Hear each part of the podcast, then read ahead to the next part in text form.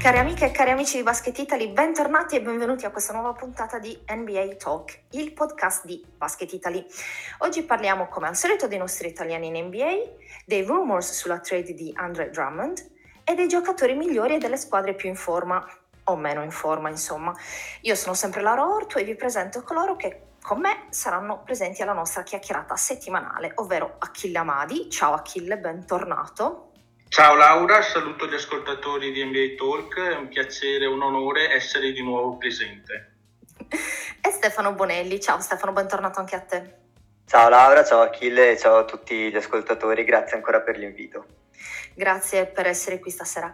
Eh, prima di incominciare, come sempre, vorrei ricordarvi di seguirci su basketitali.it, ovvero il sito di informazione sul basket per gli italiani, eh, dove troverete il punto su tutte le gare NBA, sugli avvenimenti principali della settimana e molto altro ancora. Eh, inoltre vi ricordo che siamo presenti anche su Facebook, Instagram e Twitter e potrete ascoltare o riascoltare tutte le puntate di NBA Talk direttamente dal nostro sito o se preferite su Spotify o sulle altre principali piattaforme di podcasting. Quindi direi che a questo punto siamo prontissimi per iniziare e partiamo con il gazzettino sugli italiani in NBA e finalmente abbiamo buone notizie, ovvero Nicolo Melli ha giocato contro i Boston Celtics nella partita della notte del 22 febbraio, vinta dopo un overtime da i Pelicans. Melli ha giocato tanto, ha giocato 17 minuti e ha giocato bene, registra solo 3 punti e 3 rimbalzi, ma per citare l'articolo di Sergio Garatti che trovate sul nostro sito, va apprezzata la mole di lavoro sporco fatto durante il match. Ottima prestazione anche del Gallo che sempre il 22 febbraio eh, contro la sua ex Denver mette a referto 12 punti, 5 rimbalzi e 3 assist in 21 minuti. Eh, per l'altro Nico Mannion continua la sua avventura in D-League perché il 18 febbraio realizza 20 punti e 10 assist. Ora vi chiedo, come vi sembrano i nostri ragazzi? Mi pare che la situazione stia migliorando rispetto alla scorsa settimana. Beh, sul Gallo ce n'è da parlare al netto del fatto che l'ho visto appunto in diretta io nella notte del 21 febbraio contro i Denver Nuggets che Atlanta ha vinto 123-115 e nelle due partite precedenti contro i Boston Celtics. Danilo sinceramente fa molta fatica a trovare ritmo offensivo, fatica a trovare conclusioni facili e tanto altro. Lo si vede, non è più nel suo apice della carriera, gioca 22-23 minuti di media come sesto uomo, utilizzato a coach Lloyd Pierce, ma a parte una schiacciata che ho visto contro i Nuggets, vive tanto di tiro da fuori, fa ben poche penetrazioni al ferro tutto condizionato da quel eh, infortunio avuto contro i Nets a fine dicembre. Non è la prima scelta offensiva di Atlanta, in quanto gli Hawks sono senza dubbio la squadra di Trey Young, di John Collins, che si basa sui rimbalzi capellà. Però Danilo, voglio dire una brutta cosa, però è così che a quasi 33 anni si sta lentamente trascinando verso il crepuscolo della sua carriera, né più né meno però ripeto, è tutto condizionato all'infortunio. Su Melli io lascerei la parola a Stefano perché Melli io, a me fa piacere, tanto piacere che ha giocato contro i Celtics e questa è la notizia più importante considerando che la gestione mi viene da dire psichedelica e pazzoide dei giocatori dei cambi da parte di coach Stan Van Gundy perché io non lo capirò mai coach Stan Van Gundy nel mese di febbraio non l'ha mai utilizzato se non nei garbage time e, e, a parte contro Boston avrà giocato 15 minuti ma non controllo neanche. Non so cosa ne pensa Stefano. Condivido pienamente quello che ha detto Achille sia il discorso Gallinari oggi. Voglio essere un po' con una vita polemica portare un po' di discussione all'interno di questo podcast e Vai. spendo due, veloci, due parole veloci sul Gallo perché mh, queste partite si sta un po' dimostrando quello che temevo e quello di cui avevamo già parlato nei podcast precedenti, ovvero quanto il Gallo è adatto al gioco di Atlanta e la risposta, viste le ultime prestazioni, direi un po', un po troppo poco. Anche la partita con eh, Boston che Atlanta ha perso, il Gallo ha tirato veramente male, se non sbaglio, 1 su 2 su 9, 1 su 8, qualcosa del genere l'ultima partita con Denver ha avuto percentuali migliori, ma come diceva giustamente Achille, è un Gallo che viene poco coinvolto se non col tiro a tre punti, quindi probabilmente in estate, in estate nell'off season, quella che sarebbe più estate, ha scelto la destinazione migliore per, a livello di futuro, di sicurezza, anche a livello economico, probabilmente non è stata la scelta migliore a livello tattico. Chiudo la parentesi Gallinari.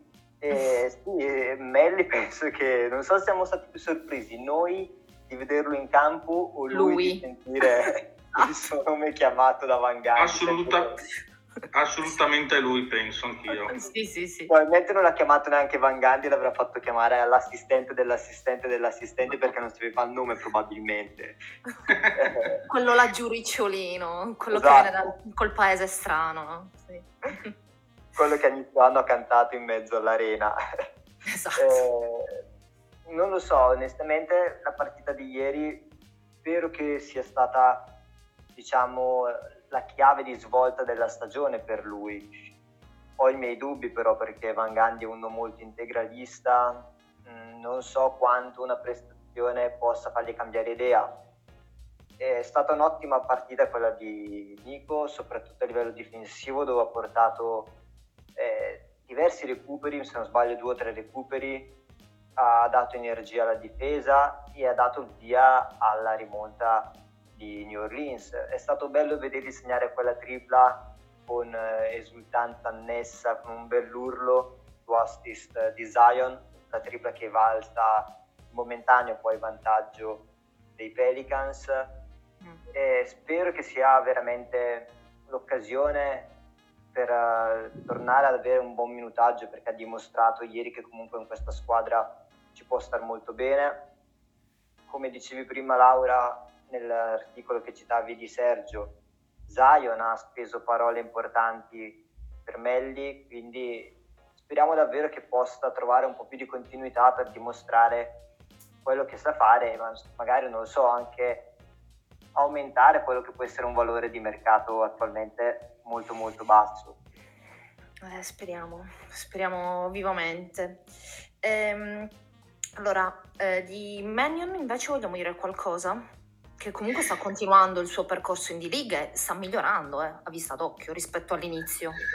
Beh, Laura, io ti posso dire che lo sto seguendo io, a parte una singola partita, non ricordo esattamente contro chi. Io ho visto tutti gli incontri che finora ha giocato nella G-League, dove è impegnato nella bolla di Orlando a Disney World. L'inizio è stato difficile perché, in quanto playmaker titolare della squadra e portatore di palla, ha fatto fatica sostanzialmente a costruire i rapporti e negli schemi con i suoi compagni di squadra. I compagni più forti li ha nel suo ruolo di esterno, come Jordan Poole, Jeremy Lin, che sono giocatori più esperti di lui. Mannion inizialmente ha fatto fatica per, perdendo 5 palloni di media nelle prime uscite, che è abbastanza con i suoi Santa Cruz Warriors. Media al tiro non proprio brillantissime, però sostanzialmente 20 punti, 5 rimbalzi, 5 assist, insomma non sono proprio buttare via, ecco. Ovviamente si parla di G League dove tutto va considerato in base alla lega di sviluppo che è, quindi difese poco concentrate, statistiche maggiorate rispetto, rispetto alla NBA. Mannion ha fatto buonissime giocate highlight, ricordo su tutte la schiacciata volo, al volo sul rimbalzo contro i Fort Wayne Madens, il match di giovedì 18 febbraio, e proprio in quella partita purtroppo ha preso una botta al ginocchio destro che gli ha fatto saltare il match di sabato 20 contro Salt Lake City. Ecco, vedremo se giocherà contro la franchigia affiliata dei Clippers che se non sbaglio si chiamano gli Agua Caliente, mamma mia che nome, nella notte, eh, si chiamano così, nella notte del 22 febbraio. Se gioca comunque sarò presente e lo scriverò. Speriamo, incrociamo le dita, dai, poveraccio.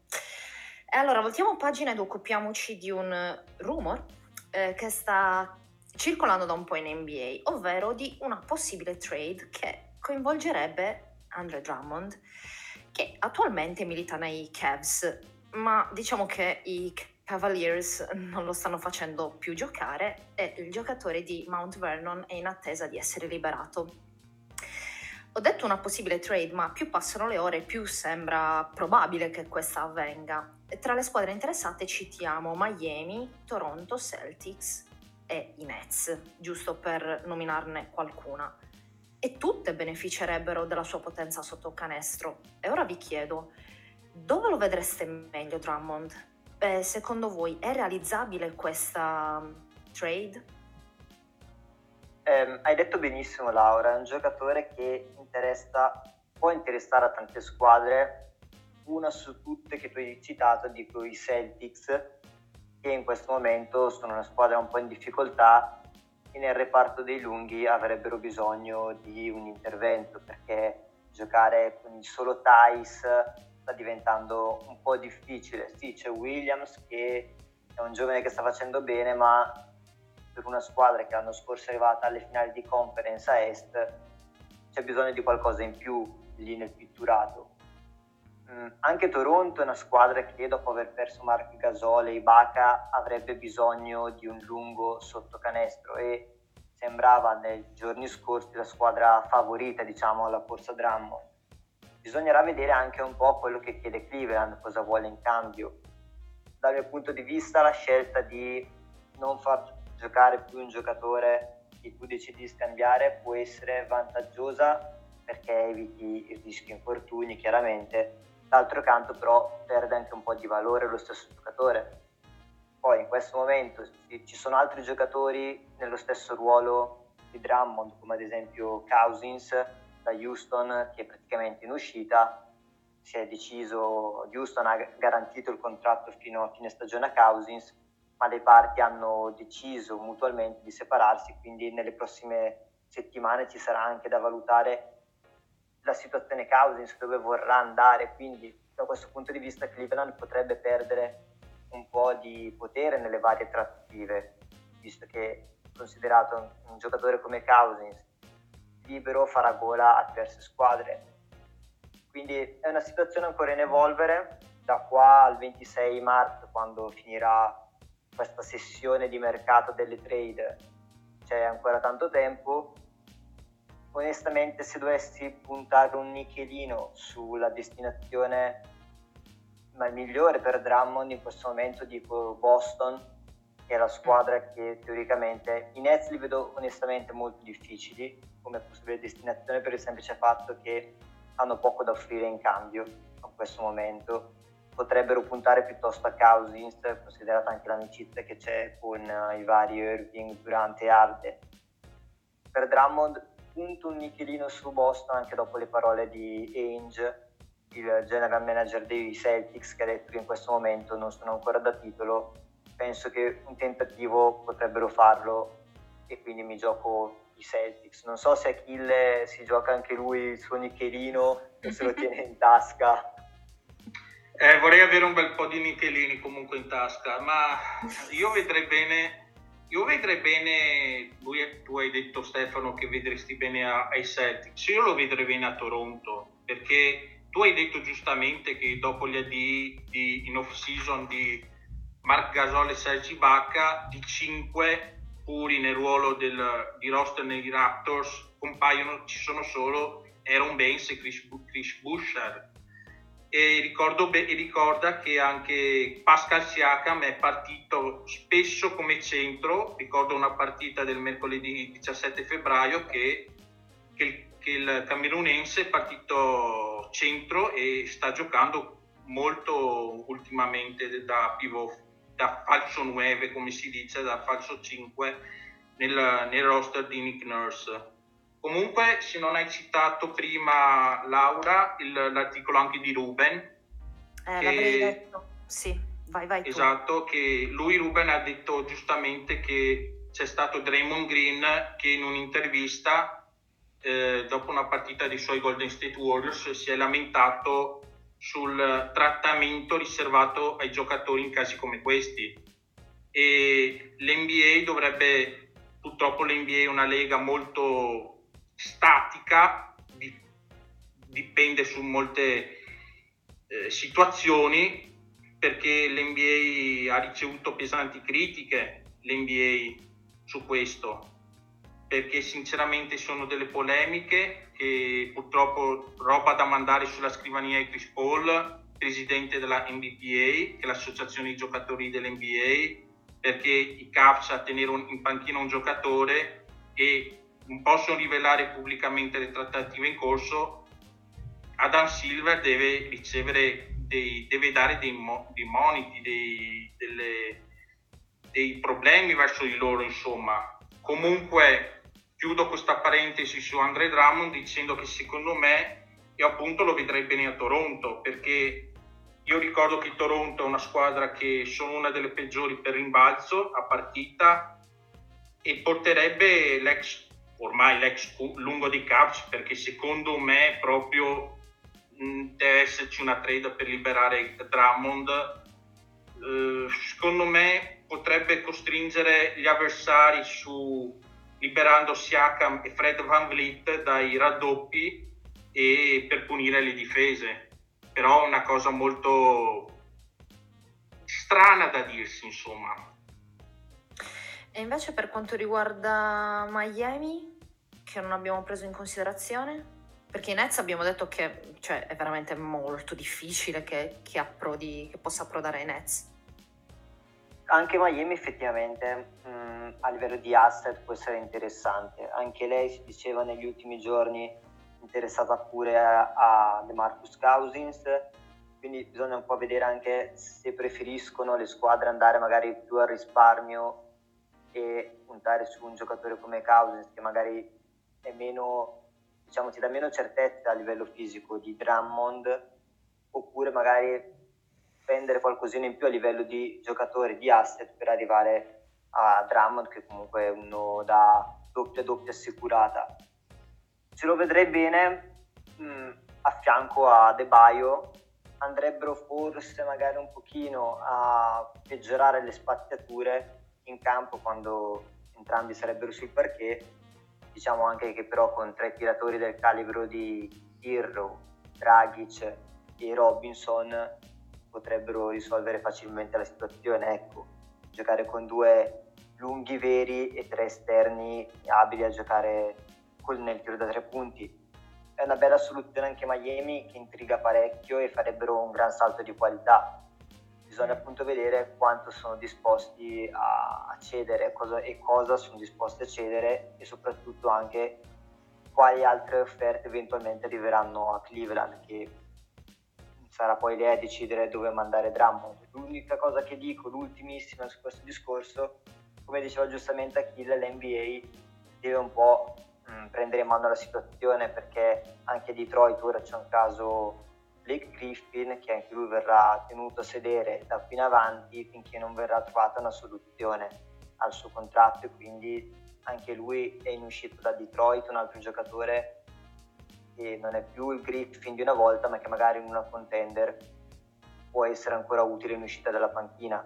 Però effettivamente è brutto vedere dei giocatori che vengono tenuti mh, seduti in panchina quando potrebbero giocare solo per evitare infortuni e quindi un danno alla squadra.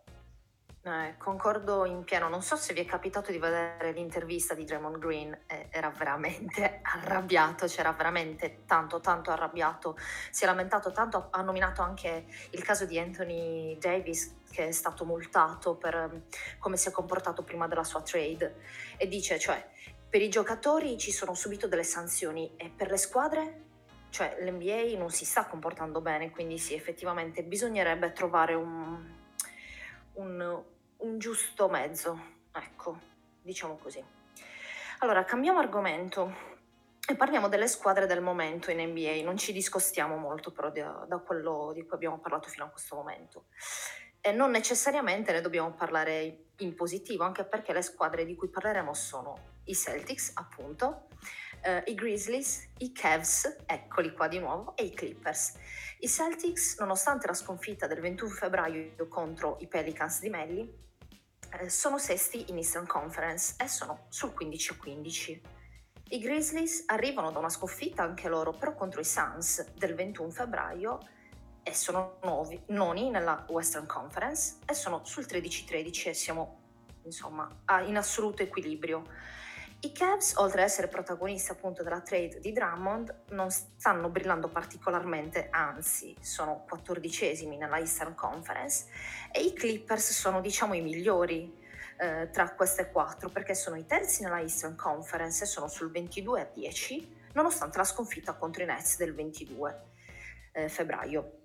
Ora vi chiedo, che parere potete darci su queste squadre? Con- concordate su quello che ho detto? Ti dico subito, Laura, che sintetizzare il momento di queste quattro squadre in pochi minuti è molto difficoltoso, ma ci mm. provo. Parto ah. dalla squadra del Celtic Pride e ti anticipo dicendo che a momenti parlerò più di loro che delle altre tre, perché, perché i Boston Celtics negli ultimi due anni hanno avuto un po' di crescita, culminati col raggiungimento del finale conference del 2020 Quest'anno ci si aspettava la definitiva consacrazione, però troppi alti e bassi, sono sotto le aspettative. Per fare un paragone, come tu hai detto, adesso sono 15-15 dopo 30 partite, un 50%, deludente. Rispetto all'anno scorso era 22-8. Pure la partenza di quest'anno è stata ottima, 8 vittorie e 3 sconfitte. Però c'è stato il momento di buio, io ricordo delle sconfitte contro squadre certamente inferiori. Ricordo il 75-105 contro i New York Knicks nel match giocato dello scorso 17, fe- 17 gennaio che ho visto in diretta e che, e che mi ha lasciato l'emblema di un momento di difficoltà che la squadra stava vivendo con l'assenza di Tatum, di Tatum scusa. Mm-hmm e più recentemente, come hai detto, la sconfitta del 21 febbraio contro i Pelicans e là erano avanti di 24 punti. E io direi che non ci siamo la squadra allenata a Brad Stevens. Diciamo che anche pesa l'assenza di Marcus Smart, che è 5-7 senza di lui, che è il miglior difensore sugli esterni, che ha riportato un stiramento al polpaccio e dovrebbe tornare a quanto riportato da Adrian Wojnarowski dopo la pausa dello Star Game. Kemba Walker, Daniel Tice, che ha appena citato prima Stefano, hanno avuto anche loro poco impatto rispetto all'assenza di Smart. Anzi, l'acuirsi del periodo negativo dei Celtics è coinciso con il ritorno del primo. Stevens si attiva, poi si affida troppo all'isolamento di Tatum, di Tatum eh, insomma quello che è, e Jalen Brown. Diciamo che, eh, come ha detto prima Stefano, eh, Danny Ainge aveva dichiarato appunto che la squadra non è pronta per il titolo NBA, servirebbe l'innesto, come ha detto Stefano, anche di Under Drummond. Insomma, serve qualcosa, nonostante ci sia un rookie molto interessante come Brayton Pritchard, ex Oregon Ducks, sta facendo tanto bene però nel complesso vedo troppi alti e bassi. Per quanto riguarda di me. No, mi, mi, chiedevo se magari manca una figura forte, cioè un leader, perché eh, Tatum, nonostante sia molto giovane, è comunque una figura di spicco, cioè hai capito cosa, cosa, intendo? Sì, assolutamente. Diciamo che Tatum è un giocatore, è una all-star sicuramente, però manca qualcosa ai Celtics, nel senso che è una squadra che manca sempre quel centesimo per fare un euro, nel senso che appunto hanno raggiunto le finali di conference l'anno scorso, battuti dai Miami Heat, e là è mancato qualcosa, qualcosa, una protezione al ferro, quello che Tristan Thompson, che Williams, che, ehm, che tanti giocatori non riescono a dare. Ha cambiato diversi quintetti nel, nelle ultime partite eh, Brad Stevens, ha preferito Nesmith e appunto Peyton Pritchard nella second unit. E diciamo che i Boston Celtics però stanno deludendo, al di là di quello che ripeto, l'assenza di Marcus Smart, perché secondo me i Celtics per il blasone che portano, per il nome che portano, manca sempre quel qualcosa per ripetere i fasti di un tempo. Non dico ripetere i fasti degli anni 60, questo no, perché è difficilissimo, però manca sempre quel qualcosa. Non so cosa ne pensa Stefano di, di Boston Celtics di adesso. Penso esattamente quello che hai detto tu, che soprattutto anche quello che ha detto Laura, secondo me Laura ha centrato proprio il punto. A Boston sta mancando in questo momento e direi forse negli ultimi paio d'anni un vero leader emotivo. Io credo che il leader emotivo di questa squadra ad oggi sia Marcus Smart, che come hai detto bene in questo momento è infortunato e sarà fuori ancora un po', ed è proprio l'uomo che porta energia alla squadra e durante i time out, un po' diciamo per fare un paragone il Draymond Green di Golden State, che magari si prende un fallo tecnico, che magari va a litigare con gli arbitri, ma che può dare quella scossa alla squadra in momenti di difficoltà, perché ieri nella partita che hanno perso contro New Orleans si è proprio vista la mancanza di un leader avanti, quando sei avanti di 24 punti e ti fai recuperare così velocemente in 5-10 minuti, vuol dire che proprio manca un qualcuno che prende in mano la squadra alzi la voce e faccia rimettere tutto in riga. Visto tutte queste difficoltà, come dicevi giustamente tu, tra l'altro, prima Achille, è mm. posto in questo momento al problema Kemba Walker.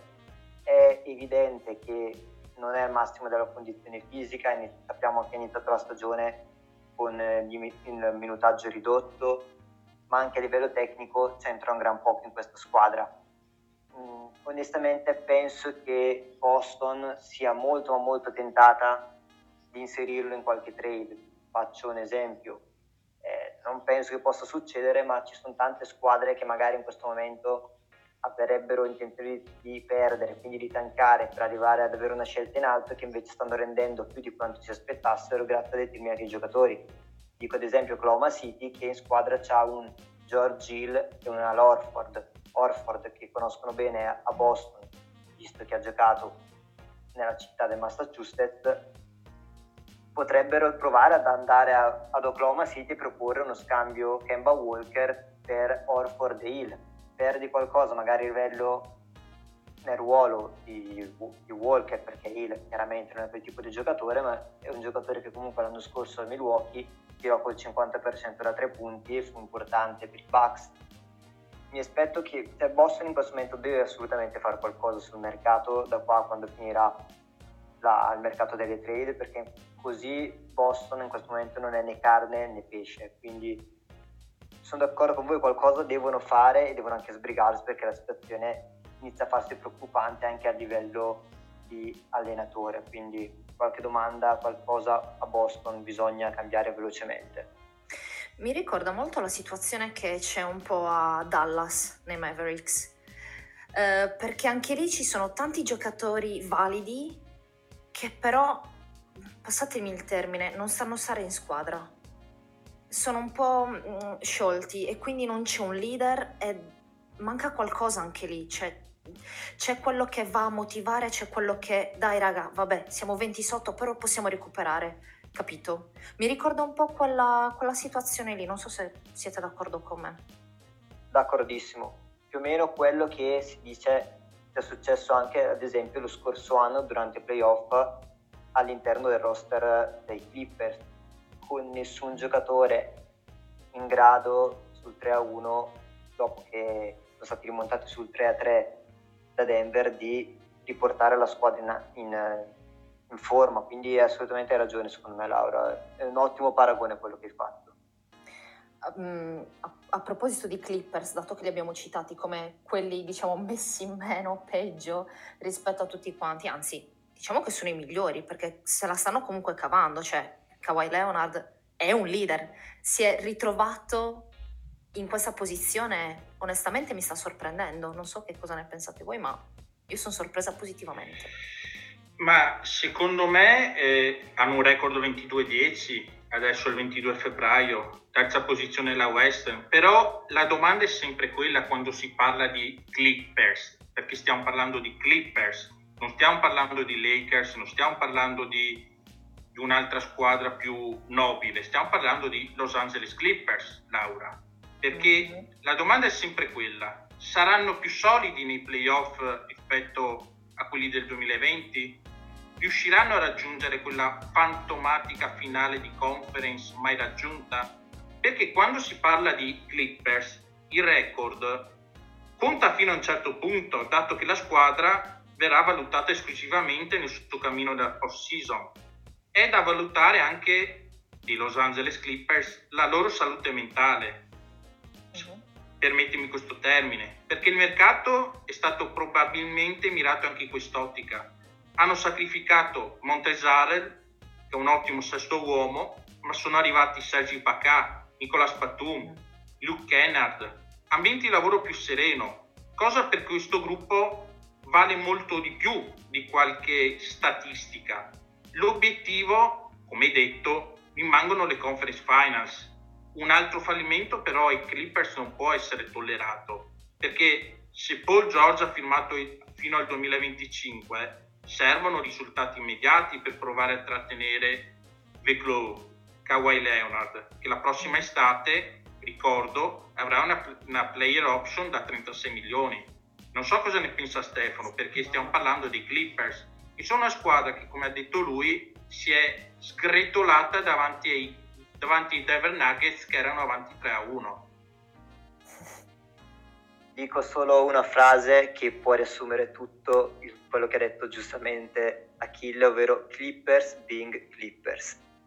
Hanno sì. questo problema, hanno quel nome Amen. sulla maglia, hanno quel nome sulla maglia che eh, ci sono delle franchigie che sono abituate a vincere e ci sono franchigie che non ce la fanno per DNA ed è una cosa che i Clippers hanno dimostrato l'anno scorso, ne diranno ora i tifosi italiani dei Clippers se non, però obiettivamente è questo il problema della squadra.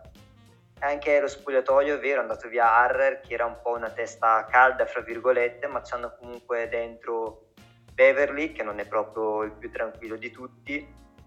Hanno Quando ancora mai? lui Esatto, e hanno Lou Williams che ha perso il suo amico di merende che era Errol, perché il, duo Errol e Williams negli anni scorsi portava almeno una cinquantina buona, buone di punti dalla panchina.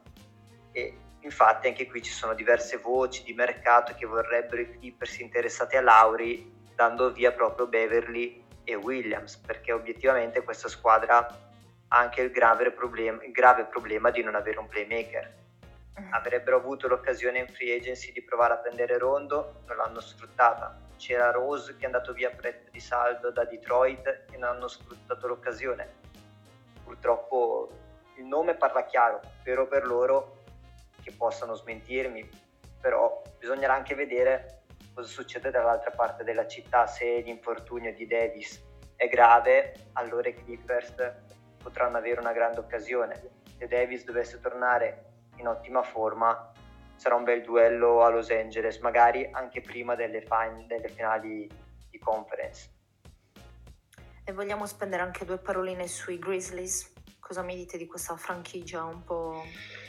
Beh, che sono, sono, una squadra molto sottovalutata i Memphis Grizzlies. La cosa più bella di questo, di questo roster della franchigia del Tennessee è che a parte io scrutavo il, il roster oggi per cercare di studiare i Memphis Grizzlies e leggevo che a parte Gurgi Dieng, che è il pivot senegalese, è una squadra tutta formata da sotto i 30 anni, cioè composta da atleti veramente giovani e non è più ovviamente la franchigia di Mike Conley, di Marc Gasol, hanno rifondato. Ed è da due anni una squadra che è la, quella di Jean Morant, che è un giocatore veramente mi viene da dire spettacolare, però molto, molto, va subito al sodo, come dire. L'anno scorso ha vinto il premio di rookie dell'anno, ovviamente, e c'è un talento di Jaren Jackson Jr., poi Xavier Tillman, Tyus Jones dalla panchina, però c'è la mente tutto che contorna di Tyler Jenkins, che l'anno scorso, la prima stagione capo allenatore in carriera, ha saputo farsi apprezzare per organizzazione e idee ma a parte questo, io penso che i Grizzlies eh, mostrano tutto il potenziale, a parte la sconfitta che hai citato prima contro i Phoenix Suns.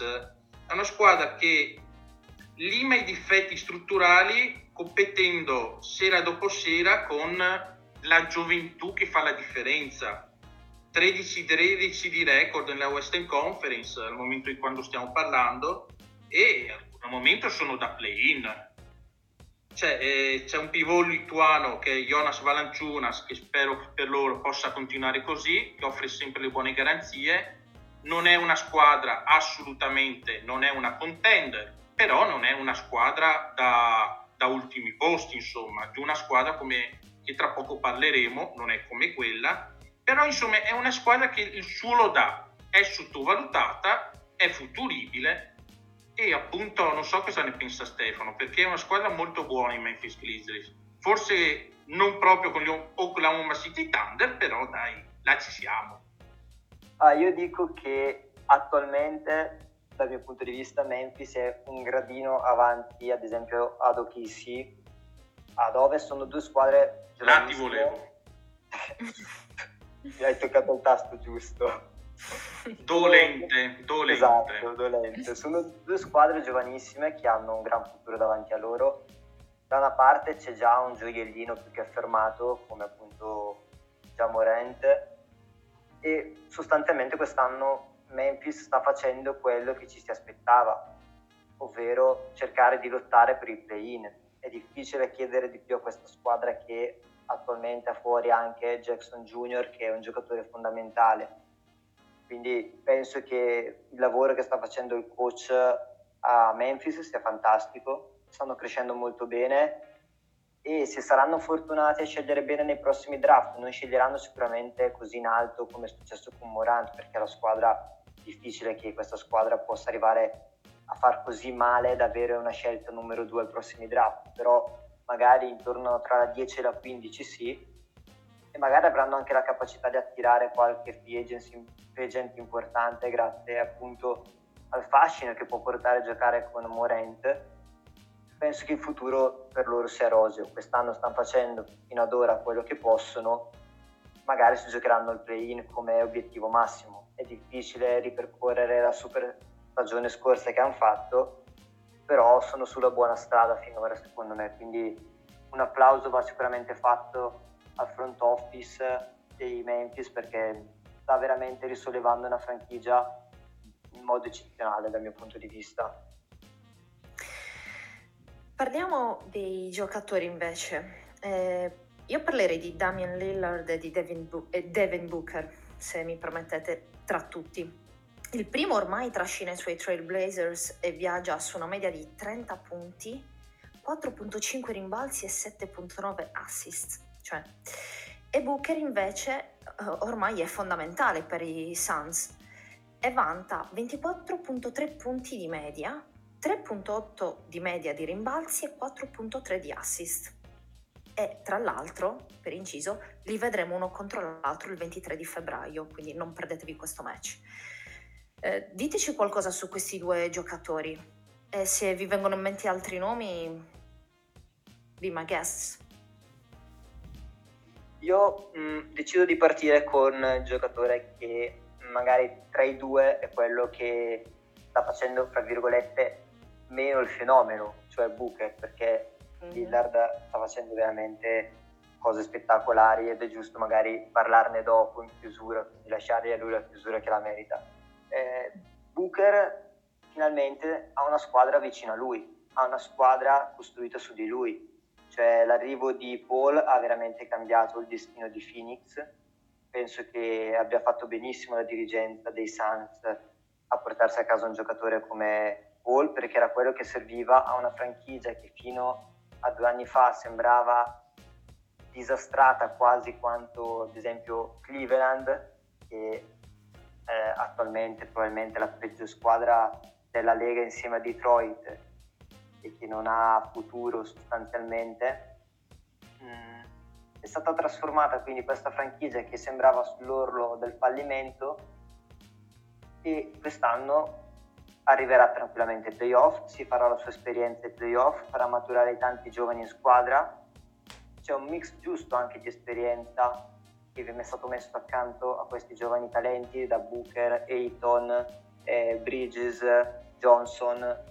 A questi giovani è stato inserito oltre al fantastico Paul che già abbiamo elogiato nelle scorse puntate, c'è anche un giocatore come Crowder che l'anno scorso abbiamo visto a Miami che è stato fondamentale nella corsa fantastica degli fino alle finals.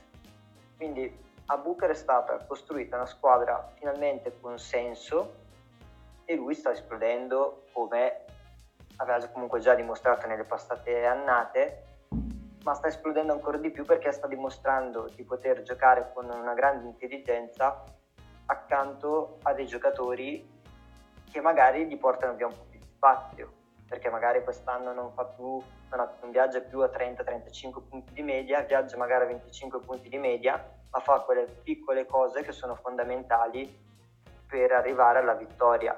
Dal mio punto di vista questo merito è quasi esclusivamente da attribuire a Chris Paul come mm. mi ripeto sono noioso ma questo giocatore qua onestamente a 36 anni fa delle cose ancora fantastiche in campo. La, la scorsa notte ha fatto 19 assist, e 6 la notte scorsa arrivando al sesto posto come miglior assist man della Lega, della storia dell'NBA.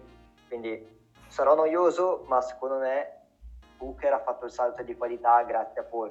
Non so se anche Kill la pensa come me o se invece pensa che magari questi fattori della, della crescita esponenziale che ha avuto quest'anno Booker a livello di impatto sulla, sulla squadra, le vittorie di squadra hanno da attribuire a altre cose, secondo me Paul è il 90% di questo.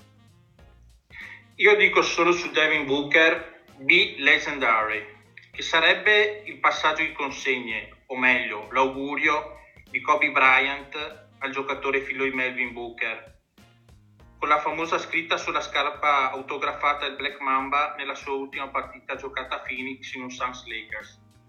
Ritorno indietro, si sarebbe a parlare di Cleveland Cavaliers, ma è meglio parlare di altre squadre perché è obbligatorio parlare di Cleveland Cavaliers, Laura, nel senso che non sono per niente una bella squadra. Io voglio non si può, No, no, non si può parlare di Cleveland, non si può, perché 10-21 10 perse consecutive, 10 striscia peggiore della NBA davanti alle 7 Houston in Sacramento, cosa ci puoi dire? Nel senso che abbiamo parlato già della cessione di Andre Drummond, è una squadra di sculaccianguille, senza se e, se e senza ma. Paga gli infortuni di Larry Nance, di Kevin Love, che è la squadra di Colin Sexton e, Garland, che futuribili ma non troppo io dico solo una cosa e chiudo sui Cleveland Cavaliers, dopo non ne parliamo più perché, come disse il presidente della Longobarda, perdere e perderanno perché aspettano il draft 2021 solo e solamente. Tornando al discorso giocatori, su Devin Booker, come stavo citando prima, diciamo che tu hai detto Stefano giustamente di Chris Paul, diciamo che è una squadra che i Phoenix Suns, oh finalmente parliamo di una squadra molto bella rispetto ai Clima Cavaliers di adesso, che, che i Phoenix Suns è da tanto tempo che non vanno in playoff, dal 2010 se non ricordo male, dei tempi di Nash e Stadmeyer. Però ricordo anche nella bolla di Orlando del 2020 sono arrivati a sette vittorie consecutive, a un niente dai playoff e ricordo il buzzer beater segnato da Devin Booker, un segno di riconoscimento nella partita contro i Clippers. Fa parte di quella generazione di giovani rampanti che decide il futuro della NBA. Può solo che migliorare, fare bene in futuro e non parlo di segnare altri 70 punti come è avvenuto nel 2017, scusate, a Boston contro i Celtics, però può essere finalmente vincente, leggendario per Phoenix. Concludo dicendo su Damien Lillard, ne abbiamo parlato prima, hai, l'hai chiesto te prima Laura. Sì. In time, l'uomo dell'orologio, si può dire tutto e di più. Io dico solo che nel, recentemente Luca Doncic ha messo in questi giorni che non si sarebbe aspettato di partire titolare allo Star Game e che Damien Lillard se lo sarebbe meritato forse di più. Se si pensa a un giocatore capaci di porre quel punto esclamativo sulla partita, capaci di baltare un punteggio nei momenti conclusivi, il primo nome è Damian Lillard, che è la superstar di Portland, tiene 30 punti di media, però è uno di quei ca- giocatori capaci di elevare il proprio livello di gioco quasi a richiesta, in base alle necessità della squadra, avviene solo a livello mentale. Prima si parlava dei Clippers a livello mentale. Diciamo che Damian Lillard, lui si aiuta a sbloccarsi così, con l'attenzione, la paura che i difensori nuotrono, nutrono nei suoi confronti, anche quando la sua percentuale al tiro non è poi così elevata. Portland ora è 18-11, lo dico, non è una contender, non è squadra da titolo, lo ha messo anche lui tempo fa, dicendo che la squadra concede troppo in difesa, però sono senza l'infortunati Nurkic e la spalla destra di Lillard, ossia CJ McCallum, anche Zach Collins, forse sono troppo inferiori rispetto ai rivali della Winston, però direi che Damian Lillard is game time, come si dice sempre. Ottimo. Eh, bene, su Damian Lillard arriviamo anche questa settimana alla fine della nostra puntata di NBA Talk. Eh, ringrazio in primis Achille e Stefano che sono stati con noi. Oggi siete stati bravi, grazie ragazzi per essere stati con noi. Quindi le altre volte non siamo stati bravi. No, diciamo... Esatto.